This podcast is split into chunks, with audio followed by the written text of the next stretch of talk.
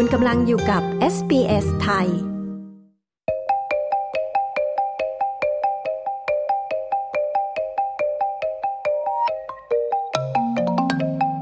ข่าวสายตรงจากประเทศไทยประจำวันจันทร์ที่ 15 มกราคม พุทธศักราช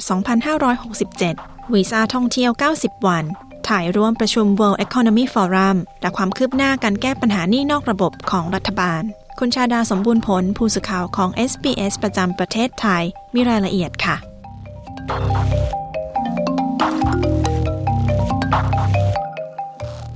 สวัสดีค่ะ คุณชาดา สวัสดีคุณผู้ฟังที่เคารพทุกท่านค่ะ รายละเอียดเรื่องวีซ่าพิเศษ 90 วันสำหรับนักท่องเที่ยว กรณีซอฟต์พาวเวอร์มวยไทย มีที่มาที่ไปอย่างไรคะ วีซ่าพิเศษ 90 วันสำหรับนักท่องเที่ยวเป็นจุดเริ่มต้นของความคิดเรื่องการขับเคลื่อนงานซอฟต์พาวเวอร์มวยไทยค่ะ นายพิมลศรีวิกรที่ปรึกษานายกรัฐมนตรี ที่เดินหน้าขับเคลื่อนซอฟต์พาวเวอร์เกี่ยวกับมวยไทย ระบุว่าก่อนหน้านี้ได้มีการประชุมคณะอนุกรรมการขับเคลื่อนอุตสาหกรรมด้านกีฬา และได้ข้อสรุปมาว่าซอฟต์พาวเวอร์มวยไทยนั้นสามารถทำได้ทันที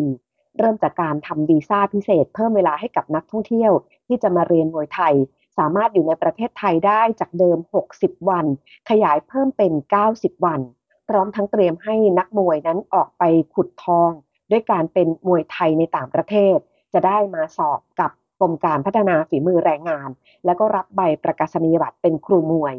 โดยการประชุมนั้นได้รับทราบรายละเอียดว่า รัฐบาลจะสร้างมาตรฐานบรรดาครูมวย ด้วยการจัดอบรมและมอบประกาศนียบัตรเพื่อให้ไปเป็นครูมวยที่สอนอยู่ในต่างประเทศ ดยต่อไปนี้ครูมวยที่อยากจะได้ใบรับรองประกอบวิชาชีพ จะต้องไปสอบกับกรมพัฒนาฝีมือแรงงาน เพื่อออกใบประกาศนียบัตรวิชาชีพ ในการเป็นครูมวย และสามารถนำประกาศนียบัตรดังกล่าวนั้น ไปใช้ทำงานในต่างประเทศได้อย่างดี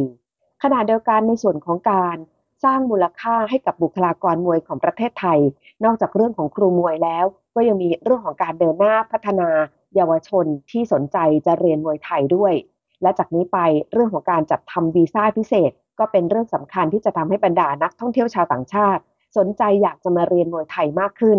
จากเดิมนักท่องเที่ยวจะอยู่ไทยได้ 60 วัน แต่หากมาเรียนมวยไทยก็จะอยู่เพิ่มได้ 30 วันเป็น 90 วัน ก็เท่ากับว่านักท่องเที่ยวที่มาเรียนมวยไทยในประเทศไทย ก็จะอยู่เมืองไทยได้ประมาณ 3 เดือน ซึ่งจะเป็นการสนับสนุนเรื่องของการท่องเที่ยวควบคู่กันไปด้วย และยังมีค่าใช้จ่ายต่างๆ ที่นักท่องเที่ยวเหล่านี้ จะมาใช้จ่ายในประเทศไทยทำให้มีรายได้เข้าสู่ประเทศมากขึ้นด้วย การประชุมระดับโลก World Economy Forum กำลังจะเริ่มขึ้นนะคะ ประเทศไทยของเราเตรียมเข้าร่วมการประชุมอย่างไรบ้างคะนายกรัฐมนตรีเดินทางไปประชุม World Economic Forum ที่เมืองดาวอสประเทศสวิตเซอร์แลนด์แล้วนะคะ ซึ่งถือว่าเป็นการเข้าร่วมประชุมในเวทีนี้ของไทยในรอบ 12 ปีเลยค่ะ โดยนายเศรษฐาทวีสินนายกรัฐมนตรี และรัฐมนตรีว่าการกระทรวงการคลังพร้อมกับคณะ เดินทางเข้าร่วมประชุม World Economic Forum ที่เมืองดาวอส ประเทศสวิตเซอร์แลนด์ ระหว่างวันที่ 15 ถึง 19 มกราคมนี้ ซึ่งจัดขึ้นเป็นครั้งที่ 54 โดยจะมีการเน้นเรื่องของการฟื้นฟูความเชื่อมั่นต่ออนาคต ความไว้เนื้อเชื่อใจซึ่งกันและกัน เพื่อจะรับมือกับความท้าทายของโลกในปัจจุบัน นายกรัฐมนตรีจะใช้โอกาสในการเข้าร่วมประชุม WEF ในครั้งนี้ผลักดันบทบาทของไทย และศักยภาพรวมไปถึงความพร้อมของไทยในการขับเคลื่อนประเด็นสำคัญของโลก ร่วมกับผู้นำทั้งภาครัฐและเอกชนจากทั่วโลกด้วย รวมทั้งจะเป็นการเข้าร่วมการประชุมในระดับผู้นำครั้งแรกของไทยในรอบ 12 ปีค่ะ และจะเป็นการเดินทางเยือนภูมิภาคยุโรปเป็นครั้งแรกของนายเศรษฐาทวีสิน จึงเป็นโอกาสดีอย่างยิ่งที่จะได้พบกับผู้นำจากทั่วโลก เพื่อแสดงความพร้อมของไทยที่จะร่วมมือกันกับทุกฝ่ายกระชับความสัมพันธ์ และส่งเสริมการค้าการลงทุนระหว่างกันสำหรับการประชุมประจำปีนี้เป็นเวทีที่มีลักษณะเฉพาะและมีความพิเศษ ที่จะมีผู้เข้าร่วมทั้งที่เป็นประมุขและเป็นผู้นำรัฐบาล เป็นหัวหน้าองค์การระหว่างประเทศ เป็นผู้บริหารภาคธุรกิจหรือ CEO นักวิชาการตลอดจนผู้มีอิทธิพลทางความคิดระดับโลก รวมแล้ว 2,500 คนจากทั่วโลก ซึ่งการประชุมในปีนี้จะจัดขึ้นภายใต้หัวข้อที่บอกว่า ฟื้นฟูความเชื่อมั่น ซึ่งจะประกอบไปด้วย4หลักด้วยกันหนึ่งก็คือการบรรลุความร่วมมือ และความมั่นคงในโลกที่แตกต่าง 2 คือการสร้างความเติบโตและการสร้างงานสำหรับยุคใหม่ 3 คือปัญญาประดิษฐ์ในฐานะพลังขับเคลื่อนเศรษฐกิจและสังคม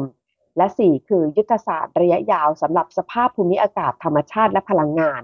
ซึ่งในการนี้นายกรัฐมนตรี และคณะที่เข้าร่วมก็จะร่วมเสวนากับผู้เข้าร่วมประชุมในเวทีเสวนาต่างๆ ด้วย เพื่อจะเป็นการประชาสัมพันธ์ศักยภาพทางเศรษฐกิจของไทย โดยเฉพาะอย่างยิ่งโครงการแลนบิดตลอดจนแลกเปลี่ยนข้อคิดเห็นในประเด็นอื่น ๆ ทั้งเรื่องของแนวโน้มเศรษฐกิจ ภูมิรัฐศาสตร์โลก ความยั่งยืน การเปลี่ยนผ่านสีเขียว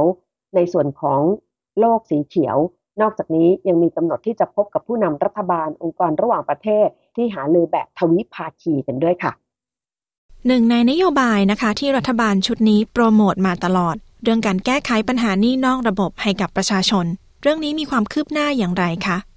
เริ่มกันไปแล้วนะคะสำหรับการคิกออฟเปิดตลาดนัดแก้หนี้ ที่จะเปิดพื้นที่ให้ลูกหนี้และเจ้าหนี้รวมถึงสถาบันการเงินได้เข้าไก่เกลี่ยกัน โดยโครงการตลาดนัดแก้หนี้นี้เป็นแนวทางของนายเศรษฐาทวีสินนายกรัฐมนตรี และรัฐมนตรีว่าการกระทรวงการคลัง ที่ต้องการจะเปิดพื้นที่การไก่เกลี่ยหนี้นอกระบบ หลังจากที่เปิดให้ลงทะเบียนกันมาตั้งแต่เมื่อวันที่ 1 ธันวาคมปีที่แล้ว แล้วก็เปิดดำเนินการต่อเนื่องจนกระทั่งคิกออฟพร้อมกันเมื่อวานนี้ทั่วประเทศ นายกิติรัตน์นรนองประธานที่ปรึกษานายกรัฐมนตรีบอกนะคะว่าจำนวนของผู้ที่ลงทะเบียนนั้นยังไม่มากเท่าที่รัฐนั้นตั้งเป้าเอาไว้ ซึ่งเชื่อว่าจะมีการเป็นหนี้นอกระบบอยู่จำนวนมาก โดยยอดรวมตอนนี้ยังไม่ถึง 1 0,000 ล้านบาท บางจังหวัดลูกหนี้มาลงทะเบียนไม่ถึง 10 คน ก็คาดว่า หลาย ๆ จังหวัดอาจจะรอดูความจริงใจในการแก้ไขปัญหา ซึ่งยืนยันว่ารัฐบาลได้เดินหน้าแก้ไขปัญหาความเดือดร้อนของหนี้นอกระบบอย่างเต็มที่ขณะเดียวกันทางด้านของนายกรัฐมนตรีเองก็ให้ความสำคัญกับการแก้ปัญหานี้นอกระบบด้วย ได้กำชับให้จังหวัดนั้นทำงานร่วมกับตำรวจ ในการคุ้มครองความปลอดภัยของลูกหนี้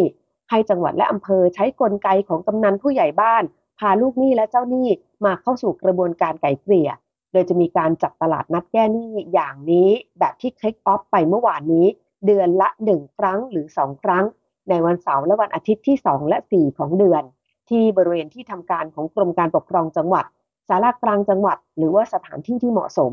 โดยย้ำว่าทุกฝ่ายจะต้องบูรณาการการทำงานร่วมกัน เพื่อที่จะแก้หนี้ที่เกี่ยวข้องในจังหวัด และสร้างคุณภาพชีวิตที่ดีให้กับประชาชน ขณะที่นายสุทธิพงษ์จุนเจริญปลัดกระทรวงมหาดไทยระบุว่า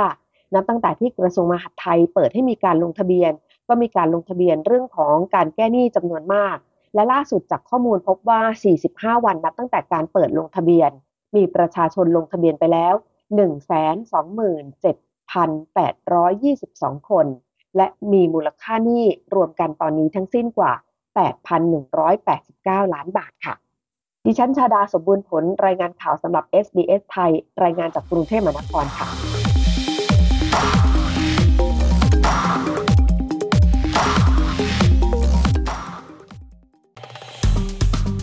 ดไลค์ แชร์ และแสดงความเห็นไป follow SBS ไทยทาง Facebook